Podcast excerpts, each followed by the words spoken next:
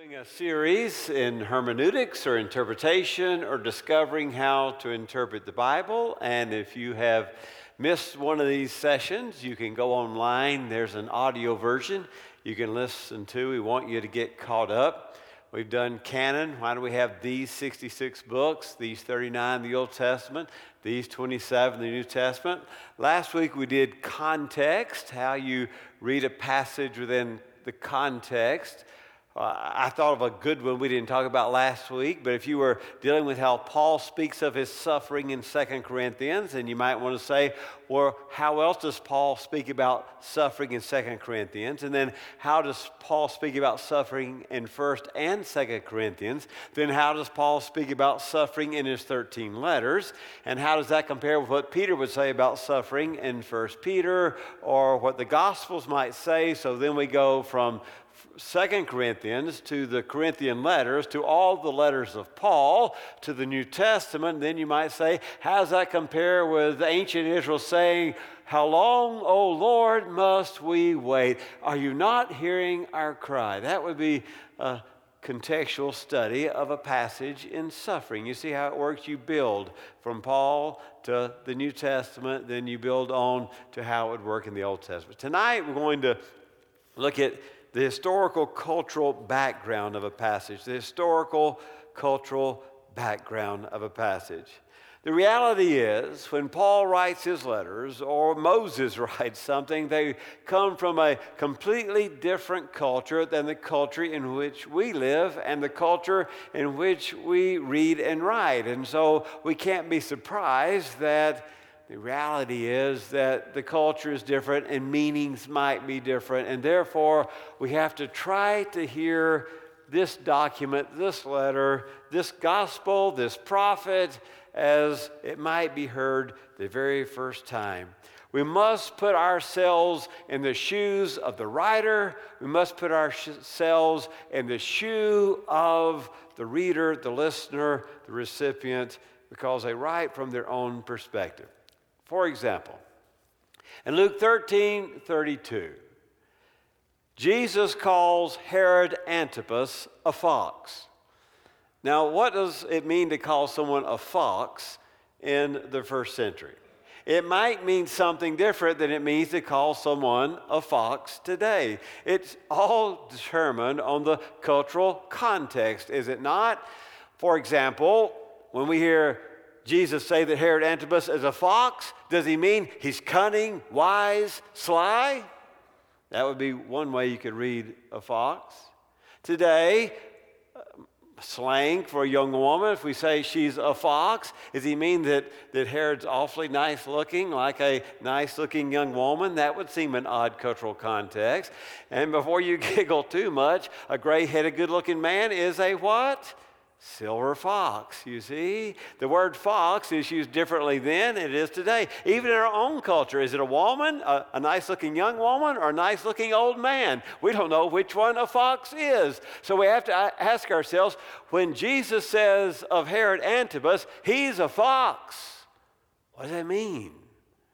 Well, I don't think it's a description of his physical beauty. I don't even think it means he's cunning or wise.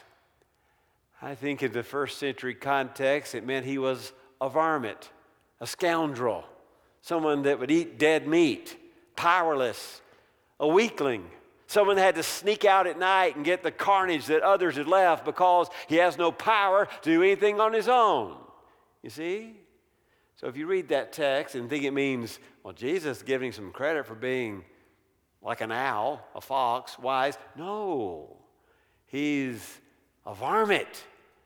He's something sneaks out in the night. He has no power. And so, therefore, it is important for us to know the backgrounds. Well, let's look at one a little closer. Uh, turn over your Bible to Revelation chapter 3. Kind of see how the historical context or cultural context, we did the larger con- literary context, and now the historical or cultural surrounding for a passage.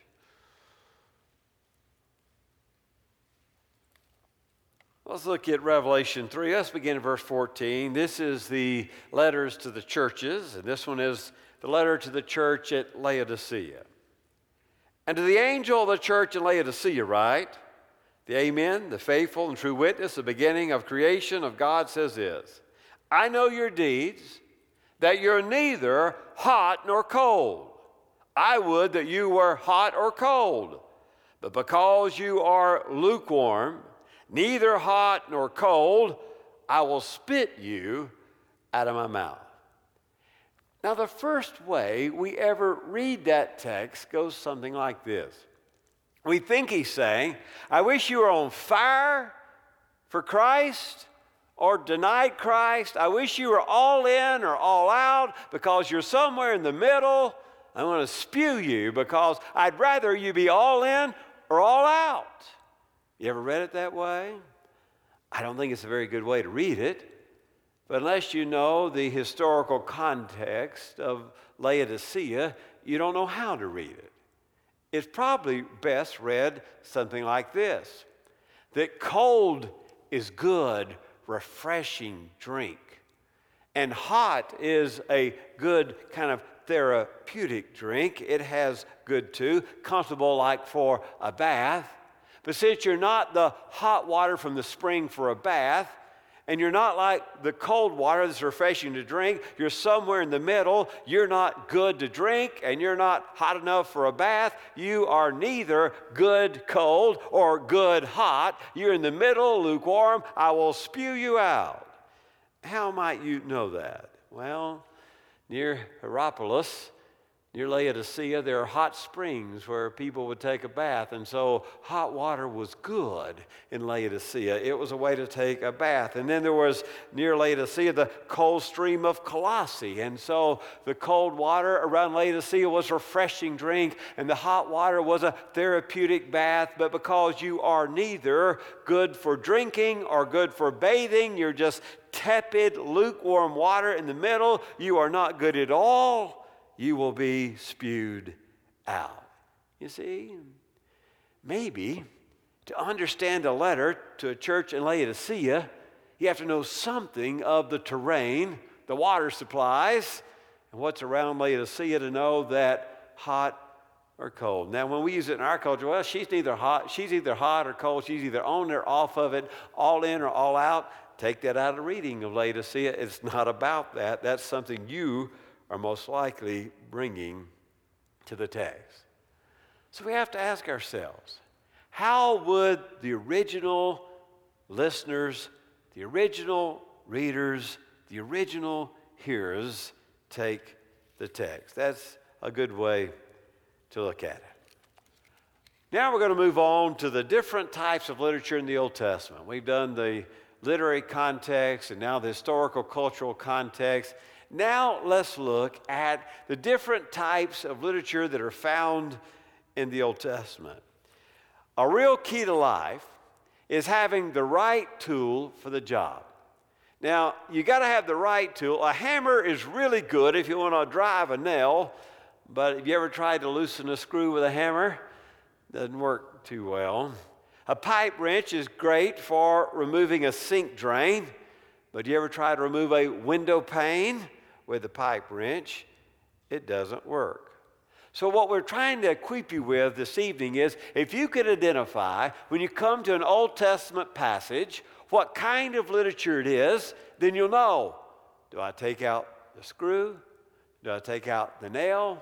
Do I take out the pliers? Do I take out the saw? What do I need? Well, the first type of literature is a narrative.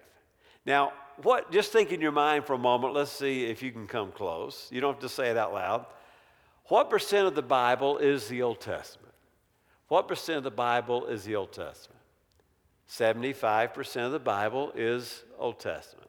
What percent of the Old Testament is a narrative, meaning it's not poetry, it's not apocalyptic, Daniel type, or Revelation type literature, but it's rather a story, a narrative. Well, 40% of the Old Testament is narrative. So if 75% of all of God's Word is the Old Testament and nearly half of that is the narrative, you really need a good set of tools to be able to read a narrative. Well, there are different kinds of narratives. One kind is a report. Now, these aren't probably anybody's favorite kind. I, you don't have to turn to it for time's sake, but I'm going to turn to 1 Kings chapter 14, verse 25 and 26. One type of narrative is a report of a military campaign. These report narratives just state the facts. It's like an old dragnet. Some of you are old enough. Just the facts, ma'am. Just the facts. There's not a lot woven into a report. Well, listen to this uh, military campaign report in 1 Kings 14 25. Now it came about in the fifth year of King Rehoboam that Shishak, the king of Egypt, came up against Jerusalem, and he took away the treasures of the house of the Lord and the treasures of the king's house, and he took everything and taking all the shields of gold which Solomon had made. It's a report. Things have not gone well for God's people in this war. Sometimes a report narrative reports the settlement of the land in Canaan. Who got what? What part of the land? Who were the neighbors? What were the boundaries and the borders? That comes from Judges. Sometimes a report is a, a construction project. You might see this in, in 1 Kings, where we're building a construction project and we have a report of a construction of a place of worship. Sometimes a report tells us how a place got its name. What is the history of the naming of this place? What event occurred that gave this place its name? Well, how do you read a report? How do you interpret a narrative report? First of all, treat it like Dragnet, just the facts. Don't make more of it than it is. It's reporting the facts who did what and when.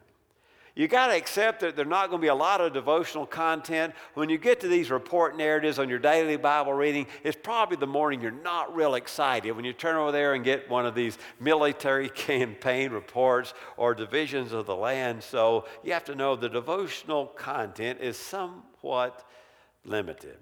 And whatever devotional content there is, it is made quite indirectly. And so you must ask yourself, what is this text trying to tell me? What are the subtle signals the writer has woven into the account to convey his message? Well, that's one kind of narrative, the report. Another kind, you like this kind better, and I love it, and we ought to do more of it, is a heroic narrative. Well, we have a, a hero. We have a Moses in Exodus and Deuteronomy, or we have a, a Samson in Judges 13, 14, 15, and 16, where we know something about this hero. Well, what are the common elements? Now, you think about Samson, you think about Moses, you think about others. We usually know something about their birth, don't we? We know about Moses floating around and the river and the basket and his birth and how his life was threatened. And then we usually learn something about the hero's marriage. Then we learn something about their life and their work. We know that Moses tended Jethro's sheep. We know about his time in the royal house. And then we find something out about their death. And so the narrative uses the hero's behavioral norms as positive examples. There's some things Samson did that we should emulate. There's some things Samson did that we should not emulate. But it's a lesson in life. If you're going to succeed, do this like Samson did, and do not do this like Samson did. Well, we love that story of Moses, don't we? We learn a lot about him his birth, his marriage, his calling at the burning bush. I'm going to send you, you know, take off your shoes, you're on holy ground. We know about his receiving of the law, being the recipient of the law. We know his loyalty to God. Well, within this heroic narrative, there's the really, really big one that we call the epic. And in the epic, the character is so big, and usually the epic character is really, really good. And the epic character almost identifies with a nation. And as this character goes, the whole nation goes. So, who can you think about in the Old Testament that might be an epic hero? He's good, and as he goes, the nation goes. And well, Abraham would be a really good one to think about for the epic hero. Think about, oh, Abraham in Genesis 12 through 36. We have the promise to Abraham and all the destiny of all of ancient Israel is dependent upon how things go with Abraham. Abraham, in this narrative, this epic narrative, he's the hero, but he must have a what? He must have a son. And so we try to find a son. We have the son of promise that is to be born to Abraham and to Sarah. And so we have the epic hero. Sometimes in the epic narrative, we have divine visitors that uh, appear to the patriarch. You can imagine those times, the Old Testament, when the divine visitors come and tell Sarah she's going to have a child, and she laughs. Do you remember? Do you remember that? The epic hero. And then God destroying Sodom and Gomorrah. And then finally, that miraculous birth of Isaac to Sarah in her old age. So we have the heroic narrative, the epic hero narrative.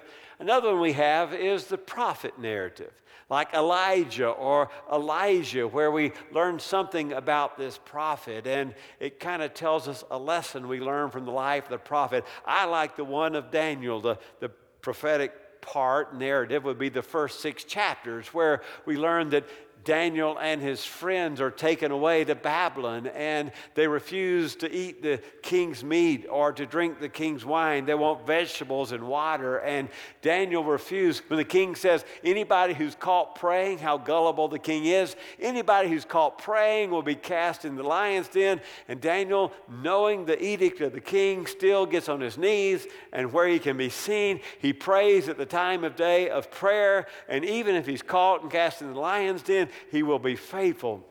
And then Shadrach, Meshach, and Abednego, they refused to bow down there before uh, the pagan king's megalomaniacal statue. And so the prophet story where there's moral perseverance and you don't give in and you don't conform to the culture like Elijah, Elisha, or Daniel.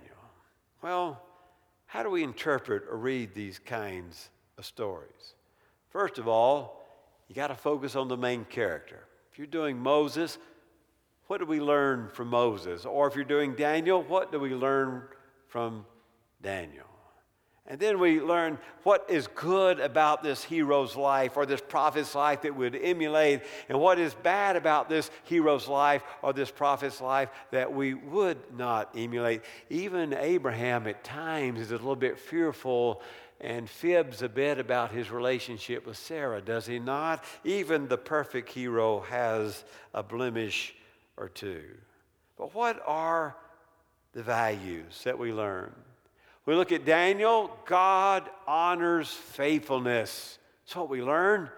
If Daniel will be faithful, and not give himself to the pagan ways, the pagan diet, the pagan king, the pagan worship. God will be faithful, and God delivers Daniel from the lion's den. In Abraham, we learn faithfulness is rewarded. Abraham is a man of faith, and God rewards his faithfulness. There's another kind of narrative the comedy. Now, when I say comedy, you think about it a little differently. Now, depending which uh, generation you're from, you might be thinking The Office or Seinfeld if you think comedy. If you're really old, you're thinking Carol Burnett. Uh oh, I just hit somebody, didn't I? If you're thinking Carol Burnett, or you're thinking I Dream of Jeannie, or whatever. When I say comedy, there's that thing that comes in your mind. Andy Griffith would come to your mind. That kind of thing where it's funny, it's made to laugh, and there's a life lesson in that. Well, comedy is a little bit different, is an Old Testament type of scripture. A comedy is a story that starts out with a bad narrative.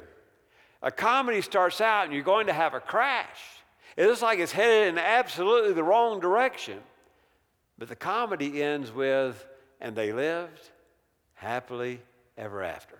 So it's not funny. It just has a twist in the story that ends away from the tragedy and heads towards a divine narrative, a good ending. Well, what would be some examples of that? So, what I want you to be able to do at the end of this is say, and, and, and all these are debatable, is well, I read the story of Esther. What is the story of Esther? It's a comedy. Doesn't it start out kind of bad? Think about old Esther. It starts out bad. It looks like God's people are in for a very bad situation in Esther. And the, triumph, the tragedy turns to a triumph. Haman is hung on his own gallows. Do you remember that? Well, comedy has all the twists and plots. If you haven't read Esther in a while, it's uh, wonderful. You know, we have we start out with a beauty contest, and those of you like the Bachelor and Bachelorette, this would be really good for you. You start out with this beauty beauty contest, and well, one gets a rose and the rest don't. It goes like that, and then there's the disguise. Esther hides her Jewish identity and doesn't tell who she is. And then there's providential coincidence. There's always the coincidence in the comedy, the timing of the king's insomnia that has him read the old book and reminds him that he owes someone a favor. And then there's the surprise, the unmasking of Haman's plot. And then there's the sudden reversal of the fortunes, the concluding feast, and well, Esther starts out as kind of timid and not wanting to get involved, and by the end, she is the heroine of the story. Is she not? Esther's good, but that's not my favorite comedy in Scripture. My favorite comedy is Joseph. It starts out with a rough story, does it not? You got a father with a lot of sons. He's not a good dad. He plays favoritism. And one son wears the coat and struts around like a peacock, and his brothers despise him. They throw him in the pit. They tell the father he's dead. They break the father's heart. So there's the dad crying over the loss of the son that he loves. He's sold into slavery. It's a strange story. I mean, we have pride, we have these dreams, interpretation of these dreams. He finds himself down with Potiphar, and he becomes uh, a household servant of Potiphar, and then Potiphar's wife, if the tragedy is not bad enough, Potiphar's wife cries rape, and he's gone to prison, and he begins to interpret the dreams, and then, well, they forget to get him out of prison after he interprets the dreams, and then finally, Pharaoh has a dream, and all the magicians and all the diviners and all of Egypt cannot interpret the dream, and so, aha, I remember there's a guy in prison by the name of Joseph, and he can interpret dreams, and we have the skinny cows and the fat cows. And Joseph says, You better save some grain because the famine's coming. And then the Jews run out of grain. And everybody knows you got to go to Egypt to get grain. And here comes Joseph's brothers. And Joseph recognizes them. He weeps and leaves the room, comes back. He plays the plot and sends them back and tells them they have to bring back Benjamin. You remember that? And he hides a goblet in their sacks. It's, it's a complex narrative that keeps on going, but it gets to the end where he just weeps out loud and says, What you meant for evil, God used for good. Comedy. You beat me up, threw me in the pit, blood stained my coat, broke my father's heart. You did everything for evil. Potiphar's wife called rape on me. I was in the stinking dungeon, the prison. I interpreted dreams and everybody forgot me. But everything in the evil plot turns out that God has Joseph right where he needs him as the vice president of Egypt in charge of all the grain so that when God's people are starving, they can come and guess who gets a, a bountiful supply of grain? You see? Guess who gets the grain? What you meant for evil, God used for good. Comedy, it flips on its head. Haman builds the gallows to hang his enemy, and he gets hung, hanged on his own gallows. The comedy. You read the text, know that it might be a comedy. Well, how do you read a comedy?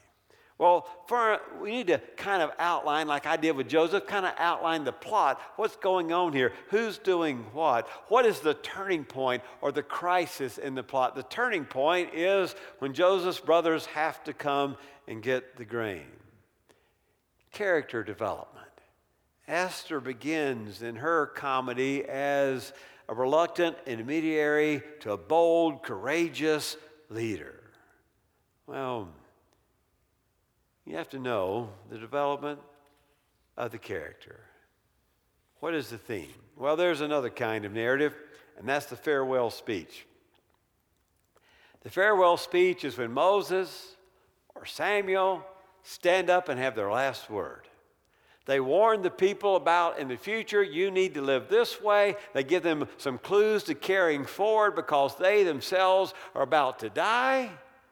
It's the farewell speech, it's the ending, it's Moses, it's Samuel, it's all over, and they are saying goodbye.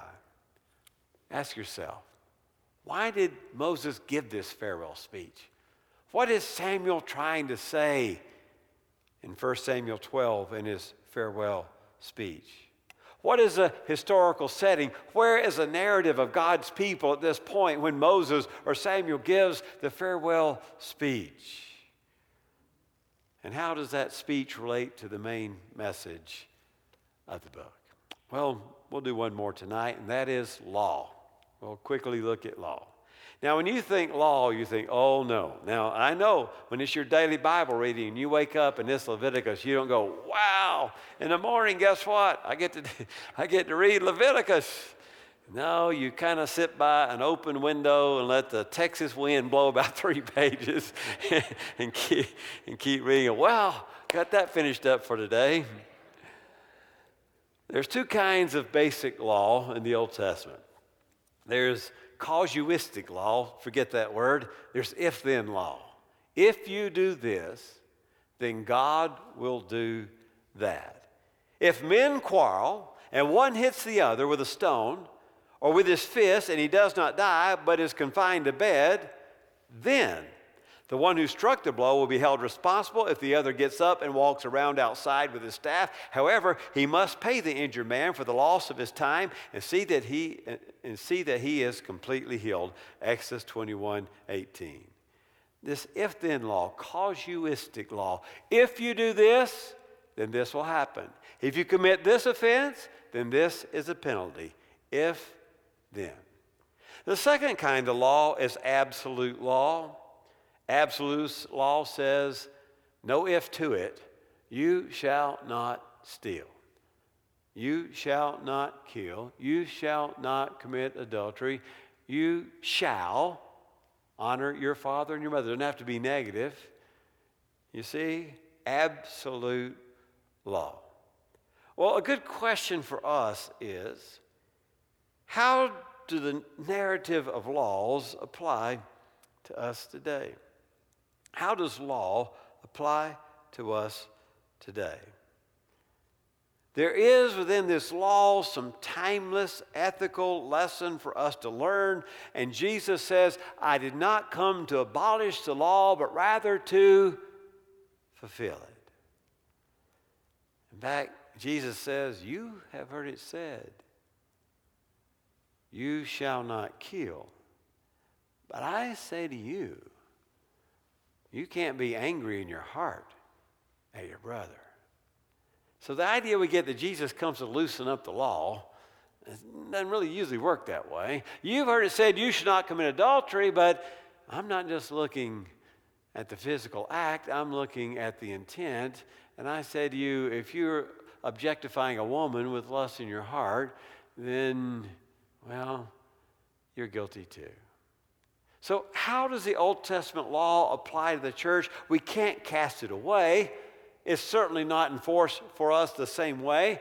By the way, there's 600, I never counted them. One day when I retire, I'm going to count all 613 laws, but that's what I've always read. There's 613 laws. Some of you got some time, go count them. 613 laws, but aren't they summarized? You shall love the Lord your God with all your heart, mind, soul, and body, and you shall love your neighbor as yourself. If you obey these two, you obey the whole law. For if you love your neighbor, you won't steal from him. If you love God with all your heart, you want to obey the commandments and be pleasing to God. We must lead, read the law through the lens of Christ. We must read the law through the lens of Christ so that while the law may call for a lamb to be sacrificed, we can look through the lens of the Christ and say, Behold the Lamb of God, the real Lamb who takes away the sins of the world, or the Lamb in Revelation that is slain, who's paid the price with his blood. For we know, says the writer of Hebrews, that the blood of bulls and goats and lambs can do nothing, but it is the real Lamb of God takes away our sins. So you can't throw the law out. So what you do in read the law, not the narrative, but law, another kind of genre, is how do I read that through Christ? What would Christ say to me about that? Christ would say, Yes, murder's bad, but anger is too.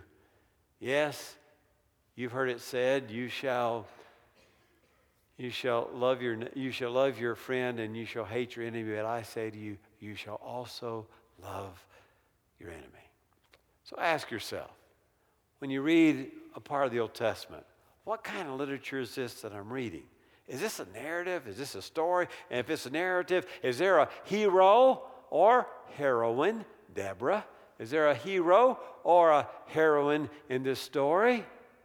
Is it a comedy? Does it start out on the wrong path and end up on the right path? And everything that men do to mess it up, God straightens out. And we end up in Egypt with grain because God has to be directing the life of Joseph, or God says to Esther, For such a time as this, you find yourself where you are. Let us pray. God, when we pick up this book, let us ask ourselves what kind of literature are we reading? What kind of tools do we need to unlock your message to men? What are you trying to say to the hearts of men and women? What are you trying to communicate to us? And may we, with all our studious nature and with all our devotion, try to know what you are commanding us to do as your people. In the name of Jesus we pray. Amen.